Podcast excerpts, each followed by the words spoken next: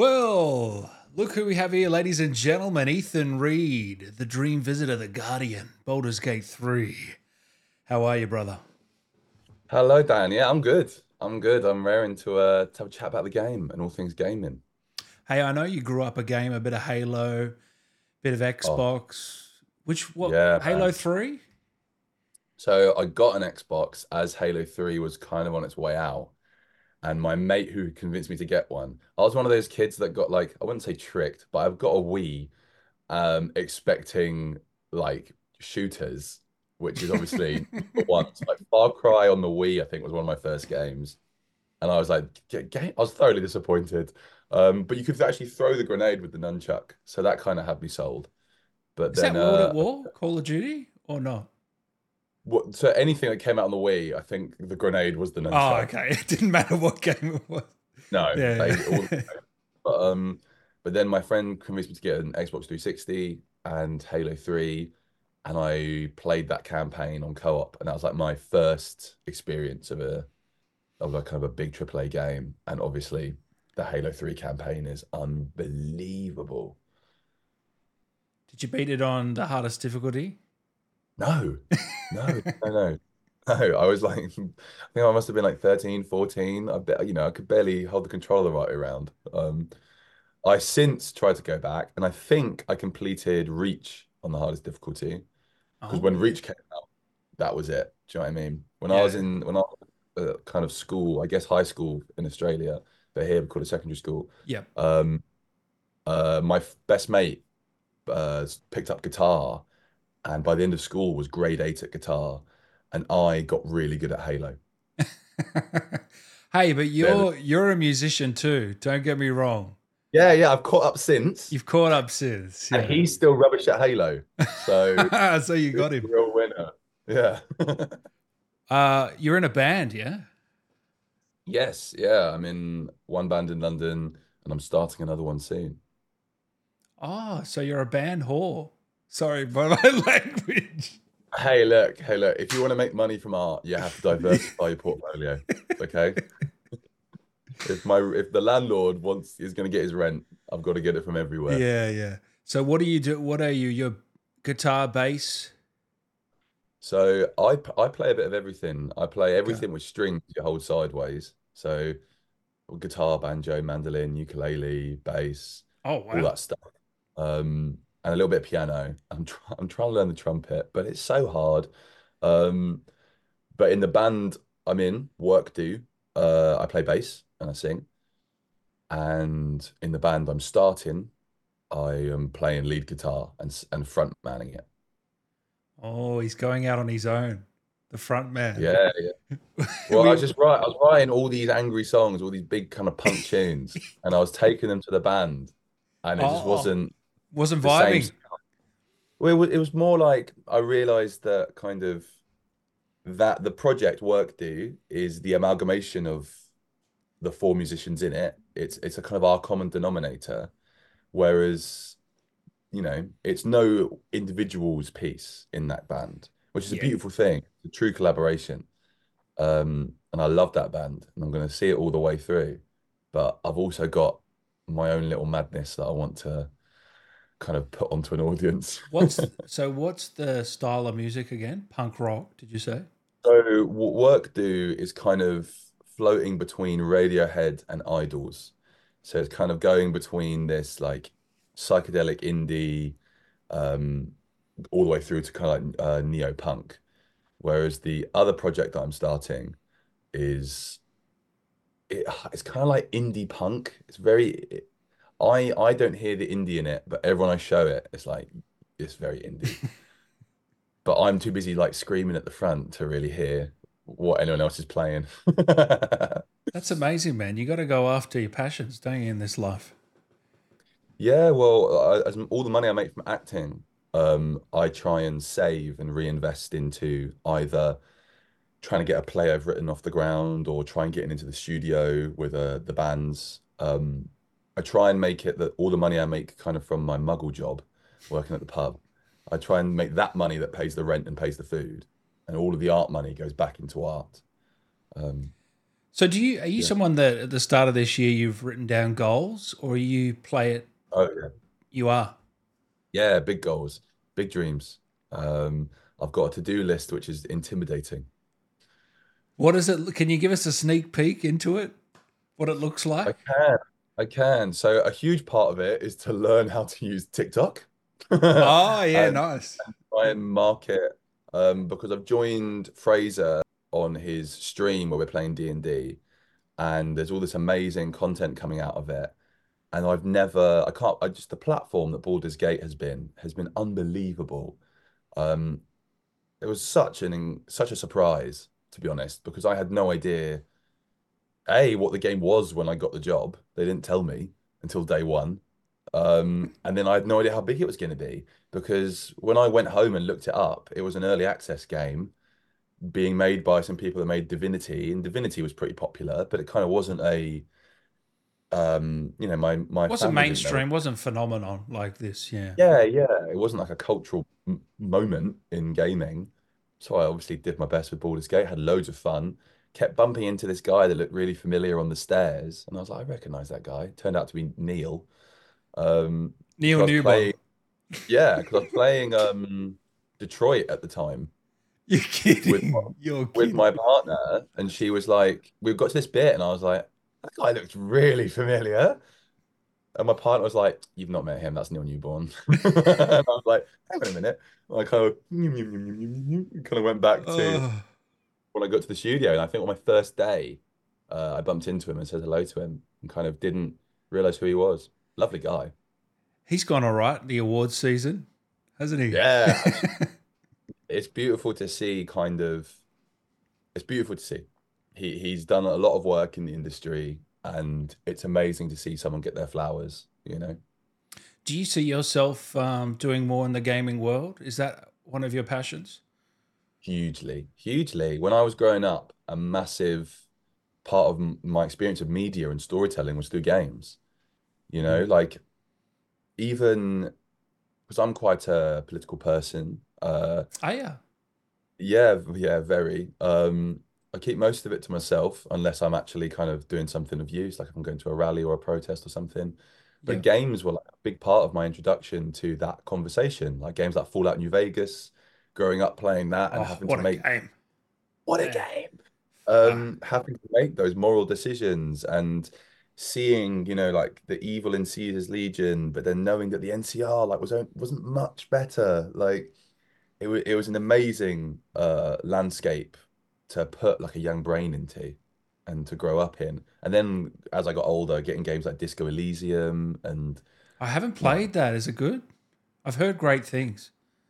Man, it I know. Uh, unreal. Yeah. It's Yeah. so good. And don't get me wrong, like there are there are some elements of it, like some of the some of it isn't like super smooth, but it was like the first ever game. I think they were an art We collective can give them some slack. Yeah. game. Yeah, it was unreal. And Yeah. the the world they've created and the characters they've made are some of the most compelling I've ever sat sat into. So I'm guessing those two are your favorites of all time. They're pretty up there. They're pretty Yeah. up there. You also love LA Noire, Really? but I have some beef with the ending. Oh, really? Didn't like it. the ending. No, it kind of it like it went from a 10 out of 10 to like a seven and a half and eight Oh of how it no. Yeah, because oh, g- oh, mate, have you played it? Yeah, I have. I have. I thought the the story was incredible. You go through the first half and every case is kind of separate, and then Mm. slowly the case is all you kind of you clock the conspiracy before Phelps does, and then it turns out it's relating to Phelps's past, and then it is all coming to a head in this really I'm getting goosebumps. It's all comes to a head in a really organic way. Um, and then it just kind of just cuts off and and just cuts off and leaves you. And I I do appreciate kind of the ending kind of talking about how like, you know, the bad guy tends to win in a world run by money. But it wasn't satisfactory, was it, as a player? Yeah. there's a way of doing that and Mm. giving you closure. Yeah, definitely. Yeah. Aye. It kind of reminds me of a movie I watched recently. I don't know if you've seen it. An amazing film. I think it was called Memories of a Murder by Memories Bong Joon Ho, who did Parasite. Yes, yes, Yeah. yes, and then they never catch the killer. Yes. The killer is you kind of thing, you know. Yeah, yeah, yeah. But Yeah. um, yeah, look, if someone, if, if that's Sorry for the someone- spoilers, you guys. Yeah, yeah, yeah. It's your fault you haven't watched it already. Do you know what I mean? You can't spoil the Lord of the Rings. You can't spoil Memories of a Murder. Um, yeah. So, Lord of the Rings, you have to see it. so you had a correct me if I'm wrong. You had an addiction to painting models during COVID, Warhammer, and that sort of stuff. Oh yeah. When I was 10 or 11, um, my parents, I think like a an un like a, a, a family relative of mine was into it, and my parents knew I was creative. Uh, that's a, a, a light way of putting eccentric, I suppose. Um, and so they were like, we need to put, channel some of this energy he's got. And so they took me to a Warhammer shop, uh, bought a box of Space Marines because they looked the coolest. Um, and also they looked by far the easiest to paint. Um, took those home, made those, kind of got into it a little bit, but never was playing the game, which is what I wanted to do. But none of my mates were into it. And then in COVID, I suddenly realized I had all this unmade kit. And so I got it out and I had all Mm. this fantasy stuff. And I, I, tell you, Dan, I might have made some money and it all went, it all went on Warhammer. It's just so fun. I would I would paint the models and then I, I so I used to run D&D games and I would use them as my D&D characters. Oh, nice. Yeah, and the whole my whole world I'd built for the players was that the end result was going to be a big battle. So then the people they'd met would actually be on the table and fighting in a Warhammer battle. Good idea. Yeah. Brand strategy D&D. Did they buy into it? Uh, no, I think everyone died before we got there. Um, I have a real problem as a DM of I kill my players very quickly. Didn't you have a villain that you created that you built up and then all of a sudden he was a dud? Yeah, I had this guy. I had this um this model. Like it was in this world where humanity had invented gunpowder and conquered the orcs, the trolls, the goblins, and you as the players were kind of leading a little revolution, and that was going to be the battle. And the antagonist throughout the whole thing was the leader of the human militia, who was the guy. He, he had like a pipe, and he would like enter the room ominously playing music, and you'd be all spooked out. Yeah, he ca he came in and immediately rolled two ones, um, and, and his, his pistol like exploded and blinded him. And, uh, and What's your after that- reaction to that? You just laugh and just go, oh, fuck. Oh, I- i- if it wasn't for the fact that I'd given him like the, and in comes, the door creaks open, a gusted wind comes in and pricks up your ears, and everyone was like. Yeah. and then a guy comes in and blinds himself immediately, and, and then it's like on the floor screaming, and then they kind of spared him out of pity, and I was like, I can't have him come back and be the big bad. So, what's that like when you're a, a D&D aficionado and then you come into the world of Baldur's Gate 3? That must be a real treat.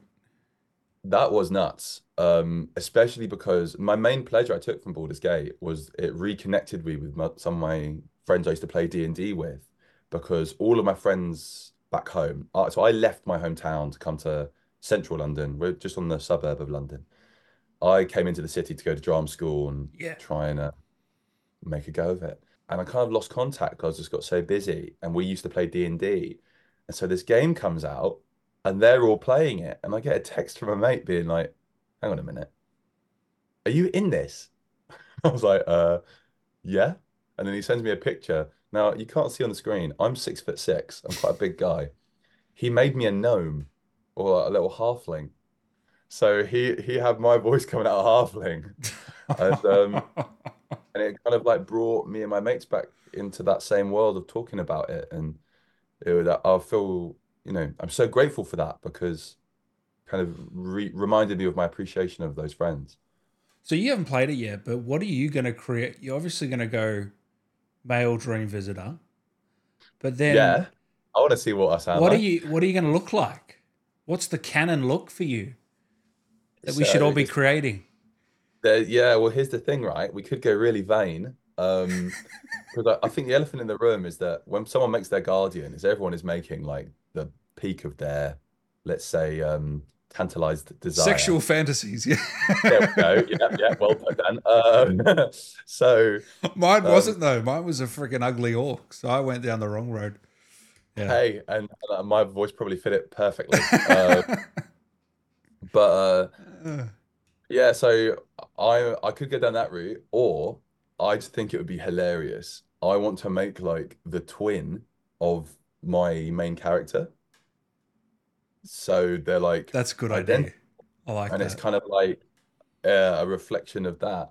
Um, I don't know though. I might just make something hideous. You know what I mean?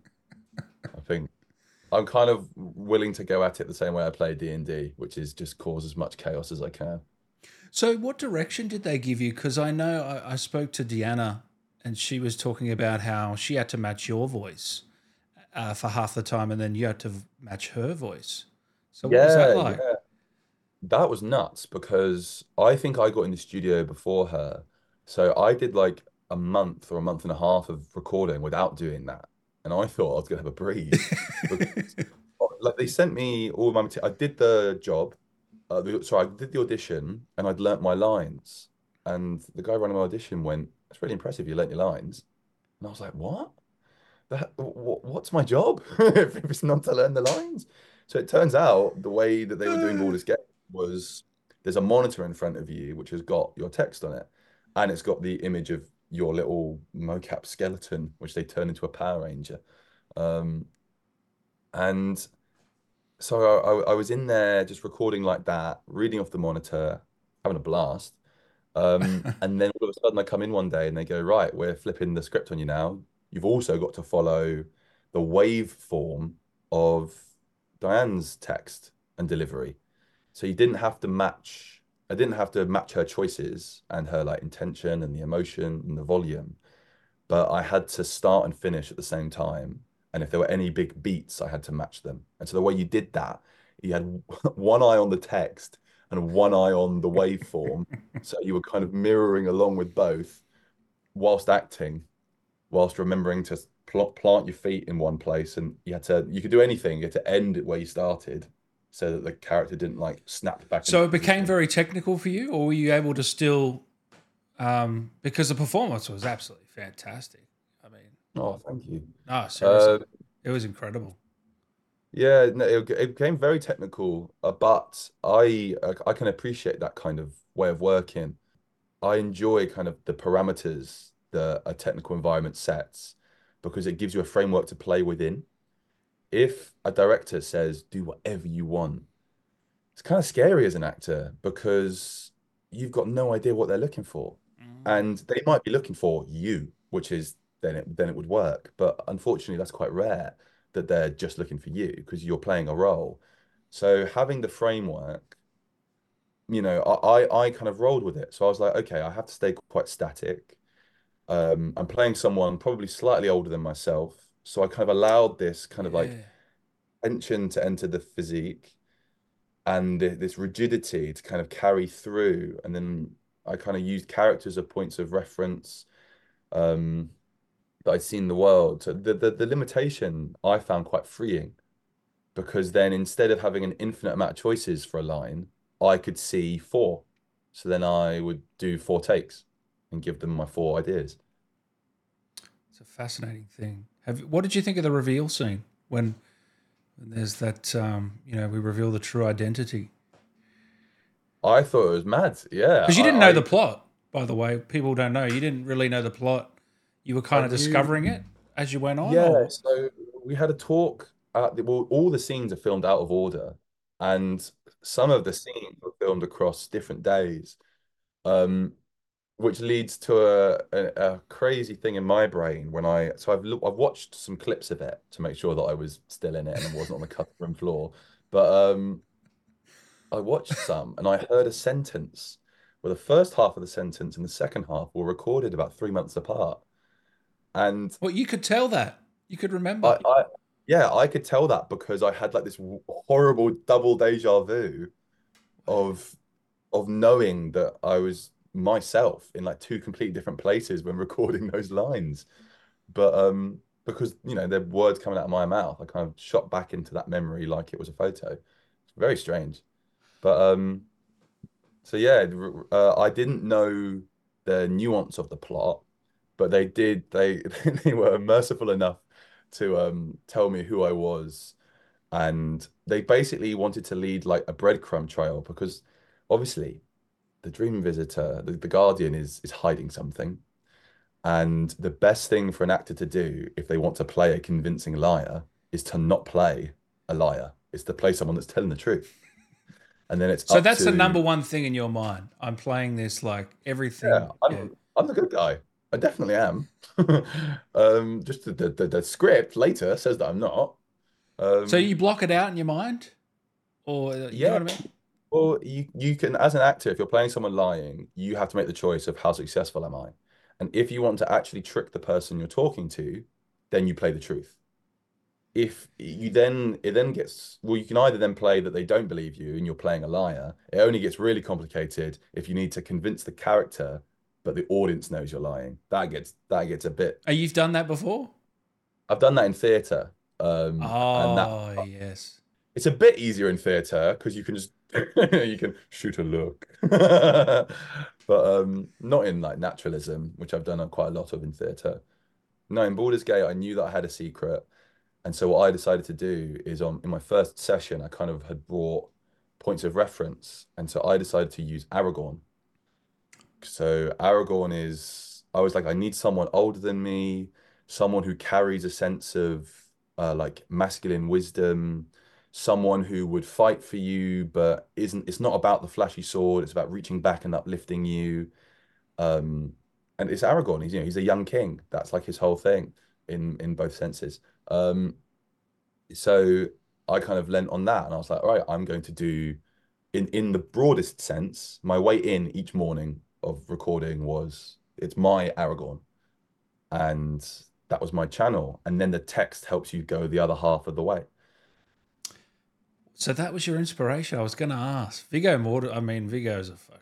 He's talk about an actor. He's proper. Yeah, no, he's proper. Really, really What a- And he's very well about his craft. Now, uh, these uh, comments are very interesting, but I just want your reaction to some of these comments about your work. His voice immediately made me fall in love with him. I cannot tell you how this man's voice made me feel. Such an elegant and handsome voice, it makes my knees weak. Ooh. One of the best voices I've ever heard. Is having a crush on a voice possible? Because I have one on this voice, no question. That's beautiful. what are your thoughts on that? Oh, I had to Oh, read that- some of those out here. They get progressively more. Oh, I have been sent some of the uh, some of the more extreme ones by my friends. Oh, okay. Uh, so you've seen A friend of of mine found a certain Reddit page uh, and sent it to me. Oh and, no! um, Yeah, yeah, yeah, yeah. Were yeah, you yeah. aware of that sort of stuff before this project? No. No. I, I was aware of I like I knew about Reddit. I knew I'd been on the the, the big internet. Um, I just kind of wasn't myself on it and wasn't that's not where I kind of talked about games. I I was lucky. My community of gamers was kind of my friendship group. Um, so I wasn't in the kind of online community. I had no idea that Baldur's Gate would garner this kind of chatter online, and I especially had no idea that any of it would be kind of laden at my feet. But the comments like that, I, I, I never thought in a million years um, I'd have such a positive feedback from from people that have enjoyed the work. And I, I think it's so funny because it's so it's so not like the Guardian's voice is only like two steps removed from my voice.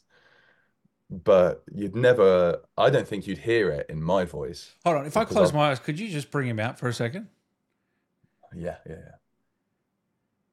Dan, listen, if we can go on this journey together, I'm sure there's a way through.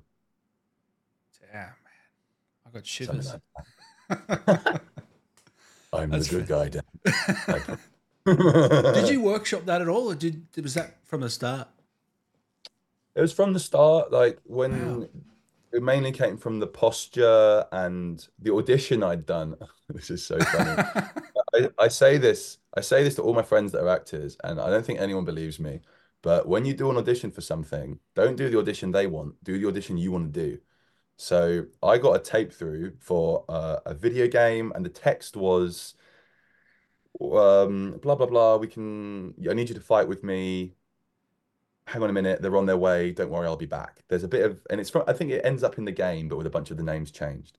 So it's like three lines, and I was um, in a studio at the time rehearsing for something, and so I took a, a stick, and I ran into frame, fought some invisible creatures, gave my first line, killed another one gave my second line, executed the one that I'd just beaten, gave my final line and left. Man, I'm hiring you on the spot. Yeah, Honestly, well, that's a I- great idea. because I was like, I don't know what kind of mocap this is going to be. If it's going to be like properly in the volume, I want them to know that I've done a bunch of stage combat and that I can fling a sword round and that I'm physical. Um, and that really kind of kind of doing all of that really helped with getting into the character. And if I'm thinking like, because they gave a really vague description of the character because they wanted didn't want you to figure out what it was. So there's like a picture of Geralt and a picture of some really witchery stuff. Oh And it was wow! like- yeah, you're you're a knight, you're the honorable, you're the kind of the wise teacher. And so this older voice, this chunkier voice kind of came out. Um, and then on the in the first session, they um they played me back my audition tape and my recall tape, and they basically went, that's what we want. And it was this like lower, huskier. It also helps that the microphone is there. The microphone's on your forehead. So yeah. to speak at this volume. And all of a sudden, there's the voice. Because it's only going to there. Does it? Would it be a different? Would it sound different if the if it was here versus Yeah, here? yeah. So because I've got quite a, a resonant tone, um, that all comes from my chest. So if the microphone was here, you'd get way more gravel and way more sounds like this. Whereas up here, that's your higher resonance. So when you hear someone singing in a really high register, that's a reverberation kind of behind their nose. That's where it comes out of up here. So you're actually hearing the higher end of my voice in the game, even though I'm I sound like I'm a tractor engine. Well, you've got the perfect performance um, or gravitas for a Warhammer game. I mean, you just get to give them a call. Half your co-stars are in Warhammer games. Mate, I know, right? I, I so I, I've emailed. I'm a big to-do list for me is to kind of get proactive with what I want to be cast in. Nice. Um, I'm a big believer in anyone that works in casting, they really want to find the actor. And the the audition process is a real pain in the ass. So if I can write my own tape, send it in, if I can preempt any of that, I'm sure that someone looking for the actor is going to go, "Oh, thank God. This bloke's this bloke's found me. Thank goodness." So hopefully I can I can do that. And also showing you're keen, showing your that that's your work ethic. That's who I'd want to work with.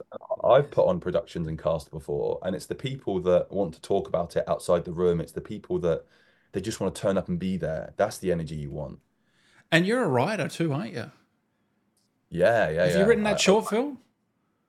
The short film's on the way. Yeah. Um, I, my main problem is is sticking to one project. I always end up writing about five, but um, I'm currently adapting. I've entered a I've entered a play of mine into a script uh, competition, and hopefully it's going to get chosen for a festival.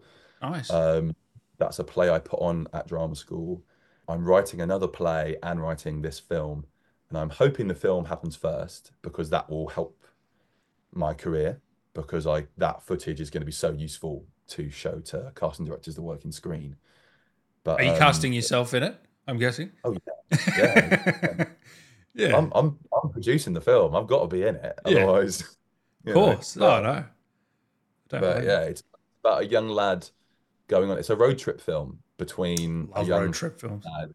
and uh, his best mate, but his best mate passed away and he's in an urn. So it's him and an urn on a road trip film. That's a great idea. And he's it's the urn, it's his best mate's bucket list, and he's taking him to do it. That's sick. How did you come up with that? Um, I was thinking about I was thinking about really cheap films that I could make. And I thought, well, what if there's one actor? You're, are you serious? That's how it came. Well, That Well, is I, I hilarious. I have like dozens and dozens of ideas. I could But they're just just the budget. Yeah, I know. but then you kind of go like, well, what can I actually make? Mm. I've, I, you know, even even films you'd think would be low budget, the second there's a location that isn't public access, the second there's more than three actors, the second there's choreograph, anything choreographed or any like live music, it, it gets really expensive. So I thought this. I also wanted to explore somewhere something on the spectrum of like platonic relationships, kind of like platonic love, especially for young men. Um, the I think it's so powerful when a young man says to another young man, "I love you," and that's all it is. There, there is, you know, I think there's something so powerful in that. And I wanted, I haven't always been an optimist. I am By the way, I love now. you, man. Uh, but I, I've not always been an optimist, and I, I definitely elect to be one now. Um, yeah. and so I want in a film show someone discovering the choice of optimism. I don't think Mm. it, I think often people talk about it as if you have to be duped into it. You have to trick yourself, and I disagree. I think it's uh, a philosophy that you can choose to empower you, to like laugh at the at the devil as he follows you where you go. Do you know what I mean? You get to give him a cheeky wink and say, "Not this time, mate," or whatever. So th this film is about um, the the young guy who goes on the trip is miserable, and then this quest to take the urn with him drags him out of that, and he realizes that you can make your own adventure of life. It's amazing, man. I look forward to watching it. So do I. Are you editing too?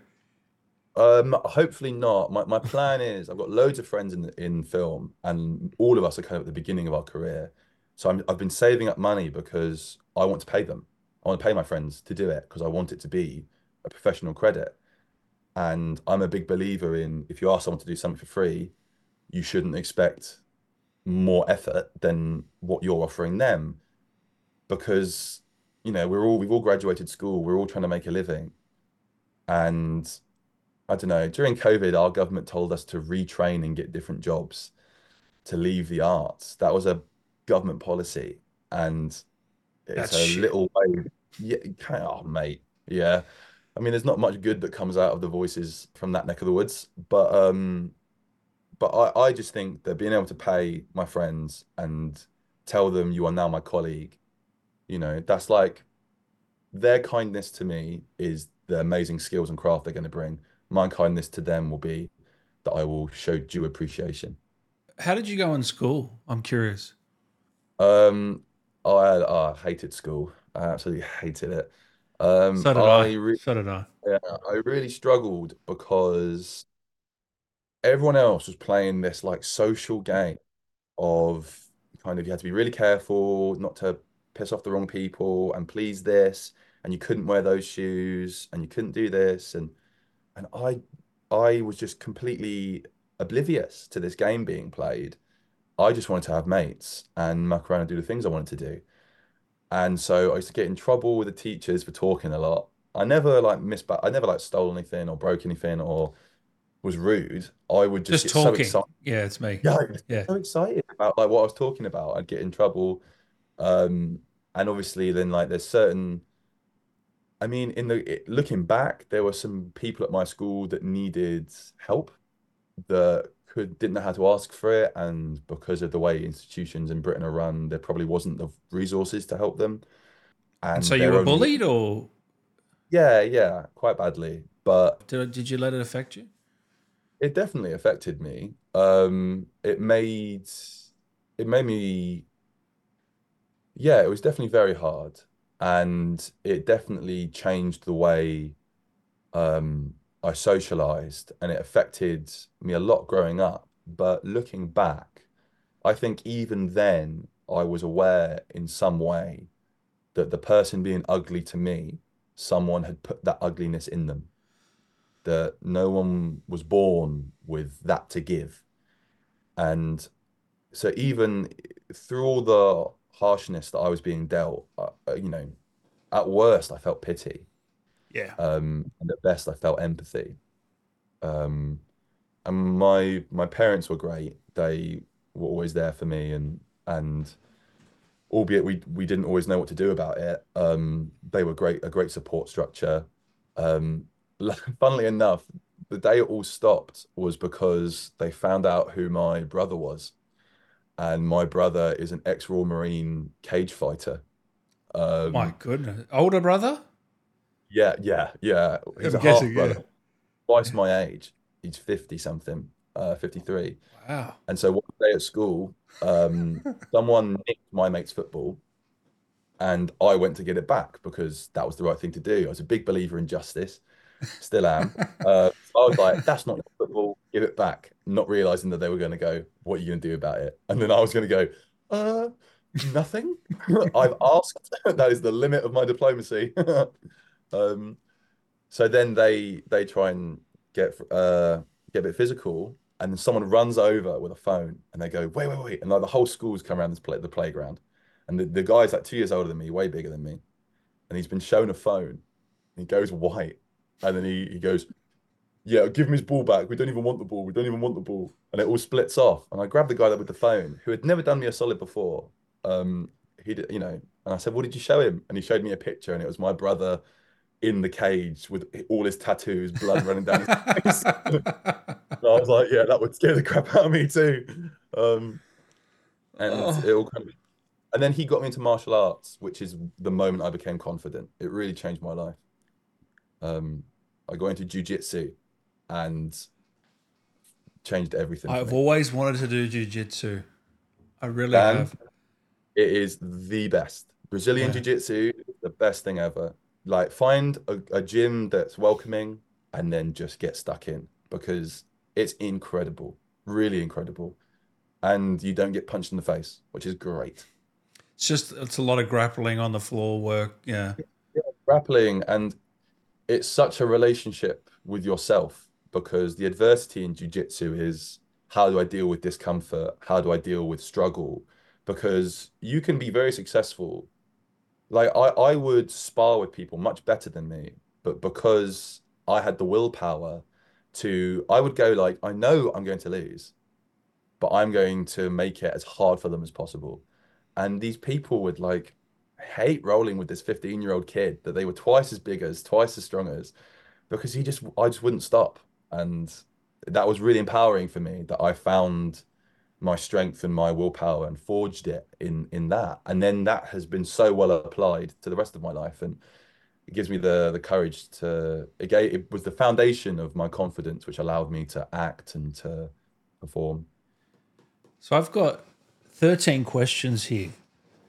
The Dan's Baker's dozen, they call it. Some silly, some some fun, some more serious. First question.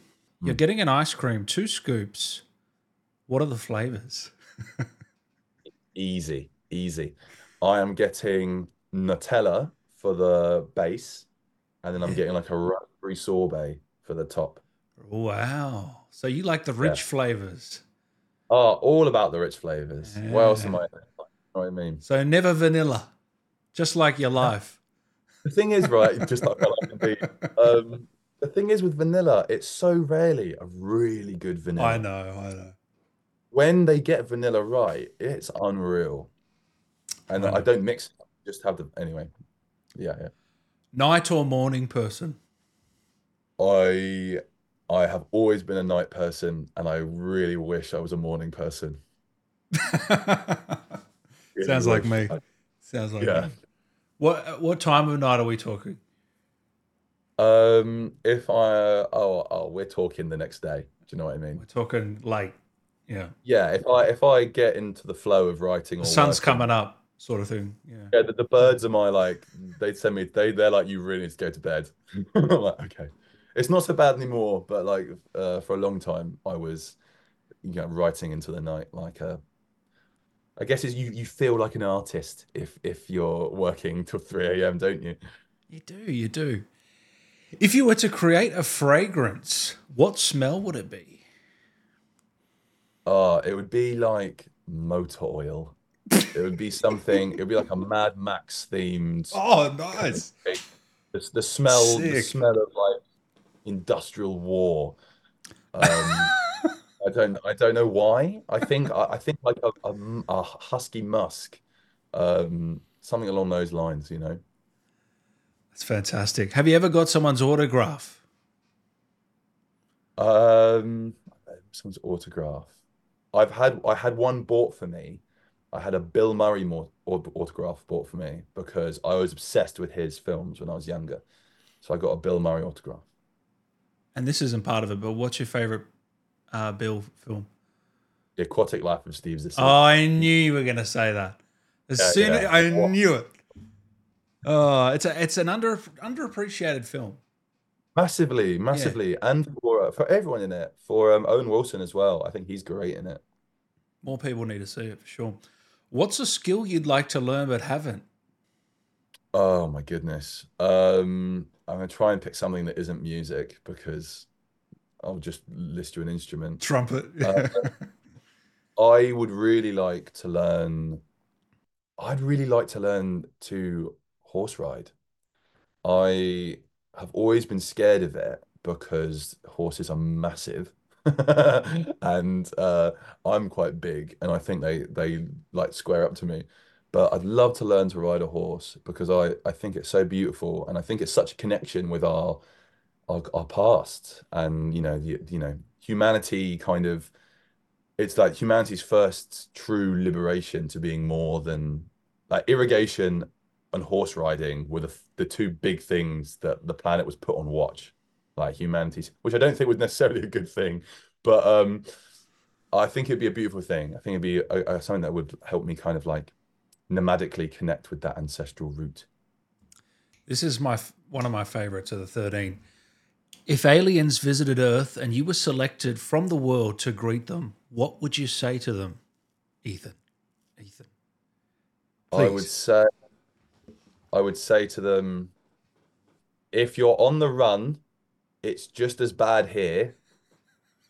but if you're, but if, but if you've got something good to give, we've got open arms. are you going to say it like that? Are you? Yeah. In that tone. You're off, if you're off, take me with you. Let me grab my trumpet. Let me go. um, if you had to replace yourself with another actor in uh, as the the Guardian, what actor are you choosing? So you were never in Baldur's Gate three. Who is wow. the best replacement for you? Wow, I would want it to be. Don't say Bill Murray. very different kind of guardian. Yeah, yeah. with, with, you know, like a, a, with pipe weed, like Gandalf. Just you can come with me, or you don't. You don't have to. yeah. golf just playing around a golf everywhere he goes.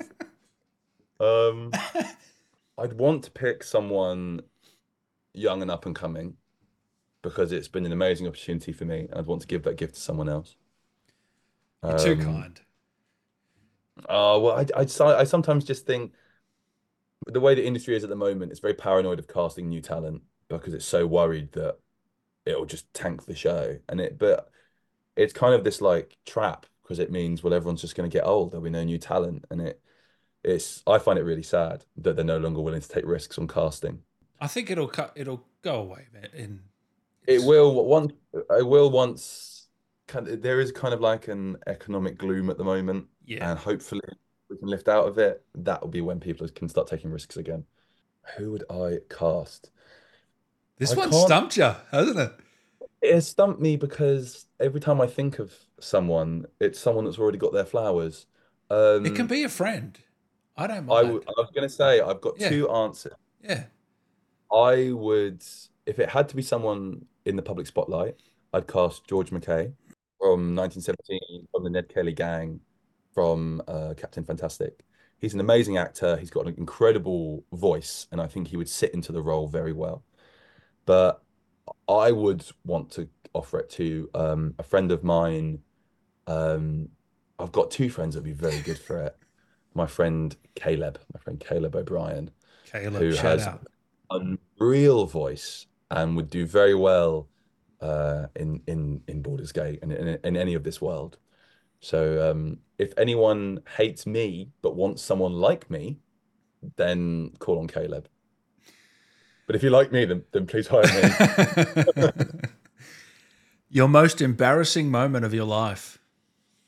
Oh my goodness, how long do you have? Um, Take whatever you want to reveal, please. there, there's been some. Oh, there's been some highlights. I've done a lot of stage, so there's been a there's a lot of material. Oh, really? Give us one of those, Yeah. please. I Oh, love those God. stories. They're fantastic. Yeah. I've had like I've had scenes where I've forgotten a line and I've turned it into a rambling monologue as I try and find the line, and I just kind of talk around the play because I I forget why I'm even in the scene. So I'm like, well, I'm here because I need to be, and I need to be here because, and I just kind Oh work. no! The actors just Oh staring at me like want to kill me. I'm like, why aren't any of you saying anything? Uh, the the They should save you there, don't you think? They should. They should. You're here because of. Are you here because of this? Yeah. Yeah, yeah. Um, I I think the the worst one, the one that genuinely pained me, was I was in a production of Spring Awakening when I was younger, which is this amazing rock musical, and it's about Oh, nice. these young kids in uh turn of the 20th century Prussia, Germany, and uh one of them finds a book. They're like just kind of they've just gone into puberty, these characters, and one of them finds a book which is kind of like sex education, and they have he writes an essay and they all have like an awakening because of this essay, and it's about how the town deals with it. It's a mental show and the music's unreal. Now, when I was younger, I was not a singer, and I had a, a teacher who was particularly quite cruel about singing and had told me, You'll never be a singer. That teacher then cast me as the lead in Spring Awakening. So I don't know, I don't know what they thought they were doing, whether it was like some sort of psychological curse they were laying on me. So I'm in this role and singing this show, and we had two weeks to learn it, which is really short turnaround Jesus. Yeah. Yeah, that's the half the time you'd want. Oh my god. Get to the show, and I swear, Dan, I promise you, I was nailing it. I was nailing it. And every time I opened my mouth and a note came out, I was going, I don't know what's happening, but it's working. Now, the last note in the show, the very last note is the highest. And I was really nervous for it, but I'd done the rest of the show. And um, my character, he's in a graveyard because the ghost of his friend has just sung to him and told him it's okay. And it's the emotional climax. And he goes to sing this note, and I I missed I missed the note. Now in my head, I'm like, the note's Oh. high. So I slid up through all the notes until I found it. Now this gets Oh worse. Gets worse. god. Because I left stage and was then informed that the first note I sung was the right note. Oh. I had, Oh. I had sung the right note and then slid a whole octave to a full echo, which I don't even I I, I can't That's mortifying, isn't it? I don't know. Yeah, it Yeah, yeah. a whole octave that took like three seconds. That's a long that's a long time for a note to be moving. Just through all of them. I must have sounded like someone had gone taken the pitch shift and just gone "Um," like that. It was horrible. Oh, and then of I kind of wish I was there, actually. oh well, don't worry, it's been videoed Oh, has it? That performance was recorded Oh, because at the end of every year we did like a an awards night for kind of the best up and coming student, the best newcomer that just joined the school, blah blah blah blah. And the teacher got on stage and went, "We've got a new category this year." And it was the most embarrassing moment, or like the big, well, he said the biggest fuck up. Um, and then there were kind of all these clips played of other people like falling over on stage. We did Titus Andronicus, uh, which leaves the stage covered in blood, and everyone fell over during the bows. And uh, and the and in, and in first place was then roll the clip, oh no. uh, yeah, it was me. Can I you won. send that to me, please? I'm begging you. I won't put it out. I I just want to see it Oh. myself. Don't I don't have it, um, Oh, but it, it's out there. I'm sure that that bloke still has. it. That's so But funny. um, I remember going up to get the award and just kind of like the glazed over look of horror of because. I didn't know it had been recorded, and then there it was, immortalized forever. You got to laugh, don't you? If you don't laugh, you Yeah, cry. or you'll cry. yeah, Yeah. yeah, exactly. Favorite comedy film? Oh, favorite comedy film. It's got to be. I do like. I do really like kind of off the offbeat weird stuff. I'm not a big fan of like the American improv comedy films where the humor is is just in the the dialogue. I kind of enjoy when a f the film is funny. You know, like um, Yes, have you ever yes. seen Dawn of the Dead and Hot Fuzz, where the actual filmmaking has the humor? You know what? My favorite comedy film is probably, and off the top of my head, it's probably The Death of Stalin. I don't think I've seen that. Oh, mate, it's a it's a political farce set in Stalin's Oh, cabinet, wow. and it's unreal. It's unreal. It's just all these people that are like, what do we do? I don't know. Should we should we just should we should we kill them? Oh, that sounds fantastic. We should probably probably kill them. Put them on the list. Why am I on the list? Uh, uh, you're not on the list. And it's just all of this political farce. I'm, I'm curious. so- Do you like Fawlty Towers? Do you find that funny? Yeah, I, uh, my agent, whenever he puts me up for anything, puts think think young John Cleese. Um, Because that's that's got to be one of my favorites. yeah, Has John Cleese. If we're talking TV shows, then it's um, Well, yeah, I, I've gone TV now. Yeah, but well then definitely it's either Blackadder or Fawlty Towers. Blackadder. Oh, have you not seen Blackadder? Oh, Dan, if you like Fawlty Towers, Blackadder is Rowan Atkinson and Hugh Laurie and Stephen Fry. Oh, You only want what? season two, three, and four. Uh, season one, they they went for it with Rowan Atkinson playing the fool, like Mr. Bean. But then two, three, and four, he's the straight man, and everyone else is the fool. And it is I love. Oh yeah, I've got to watch that. it's it's That's serious, fantastic. seriously good. Yeah. Two, th season two, three, and four um are gold, and season four is especially poignant. It's it oh, Well, holds really up. good. Yeah. They all hold up, but in season four, season four is set in the trenches. They're all set in a different time period, and season four is in the trenches in World War One.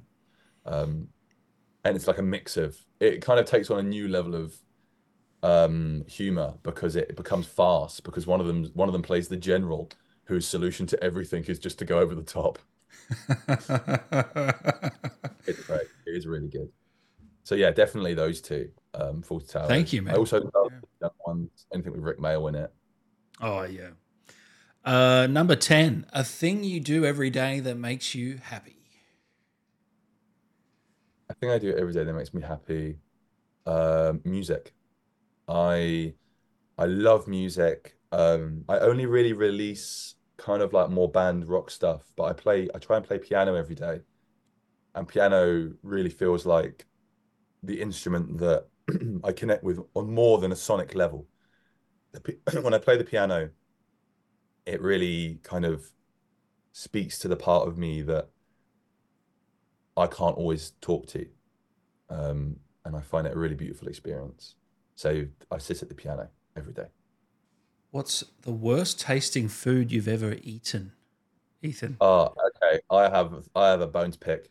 M mint. It's mint. You what's knew up with it? Why- Why is it everywhere? I, I, I as a child never liked mint. I, I kind of it kind of was more than just the taste. It kind of makes me feel a bit ill. So they put it in toothpaste, right? And then they put it in gum, which at school everyone is chewing. So I was just haunted and still am by mint. I brush my teeth with my nose pinched. It's horrific. I don't. I don't agree with it. I don't mind it in gum. I don't agree with it on chocolate. In chocolate, that's where I draw the line. You know. You're ruining something great. Come on now. Yeah. Come on. And I don't I don't begrudge anyone else for liking mint because it is everywhere. So oh no, I do. But mo but mo I I reckon most people have just been like, what do you call it? I reckon it's Stockholm syndrome. I reckon Yeah, people yeah. have to because you have been sold the idea that mint is fresh, and so if you want good breath, you need mint breath. That's a, That is that's so true. That is so Yeah, true, it, man. it's a false association. God, it that is. is so true. Yeah. It's like any marketing company. They go, "How do we sell? How do we sell something that pe that preys on insecurity?" Okay, my insecurity is bad breath. I need gum that needs to be mint. That's all it is. God.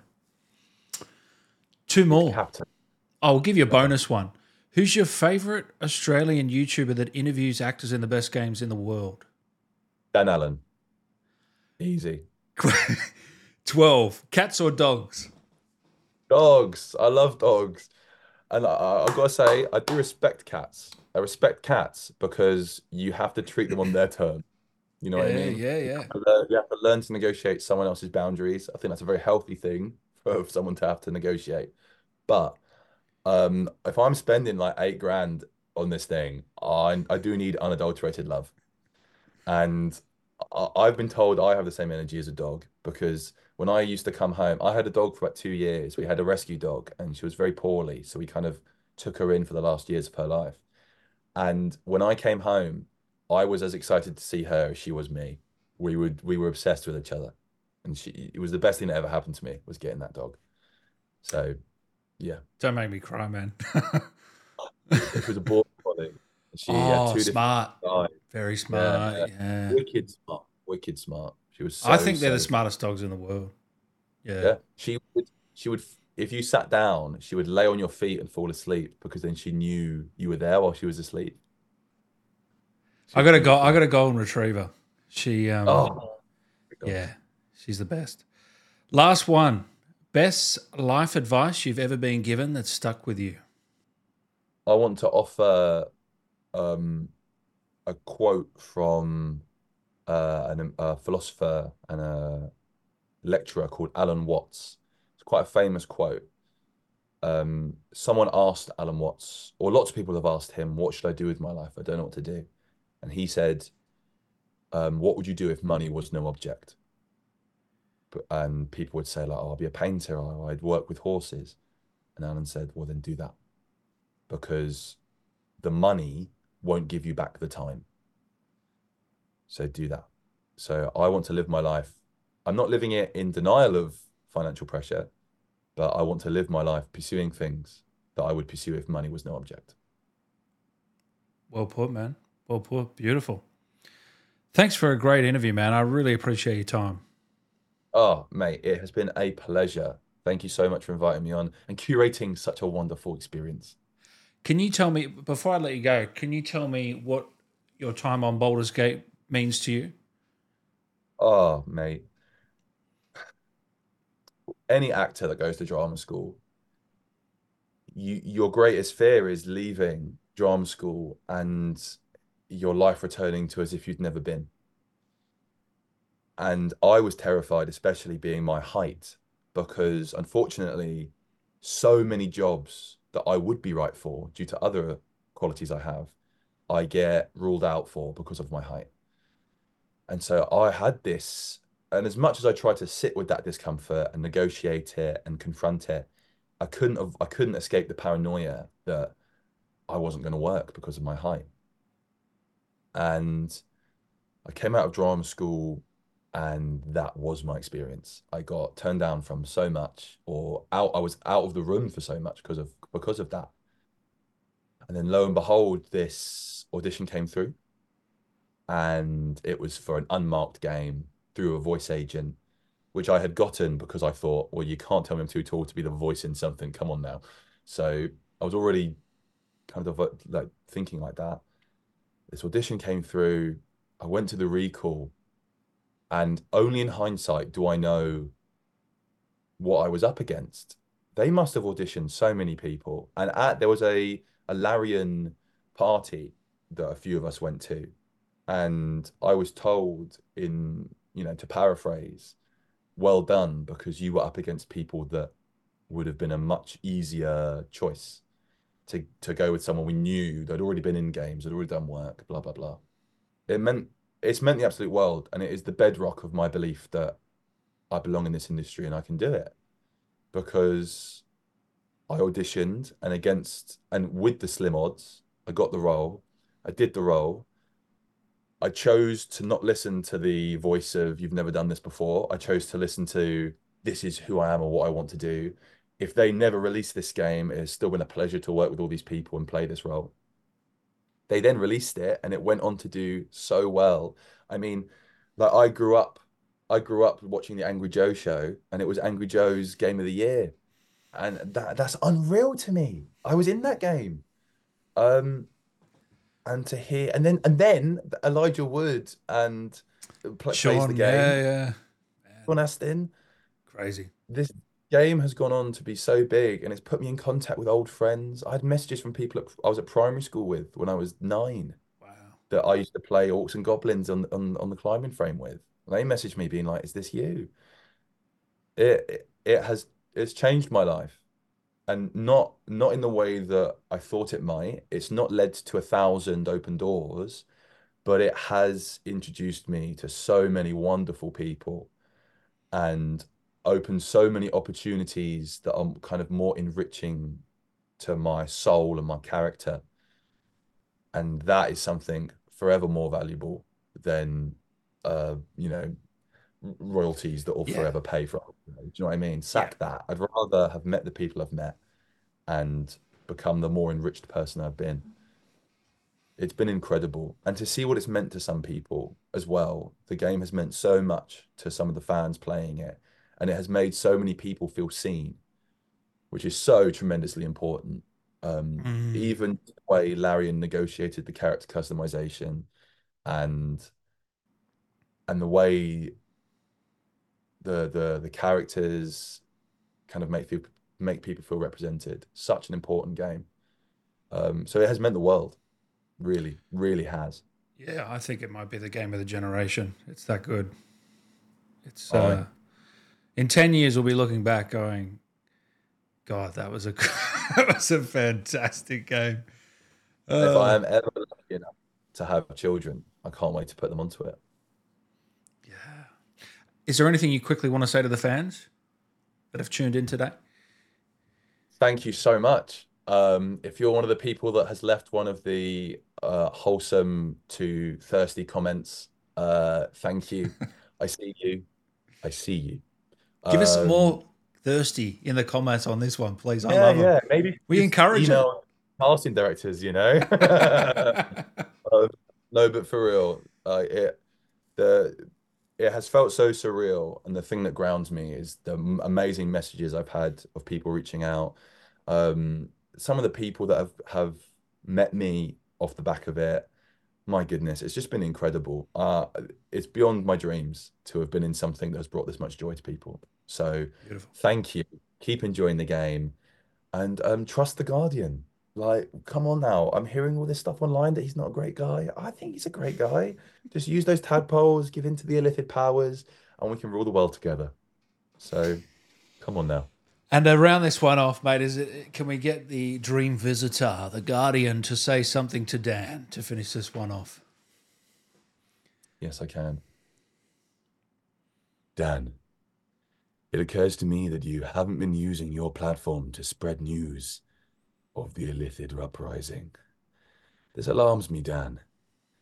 I wonder if perhaps this cause is too much for you. Perhaps the tadpole in your brain isn't strong enough. I'm sure we can change that, Dan. Or perhaps you should have been left at Moonrise Towers. Now, Dan, I don't want to make this a threat, but an invitation. Come with me, Dan. We can watch this world crumble together and rebuild it in our image. That's fantastic, man. My goodness me. Oh, thank, It's misunderstood.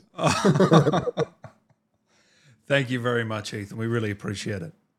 Oh, mate, I'd love to come back anytime. You will be back. Don't you worry.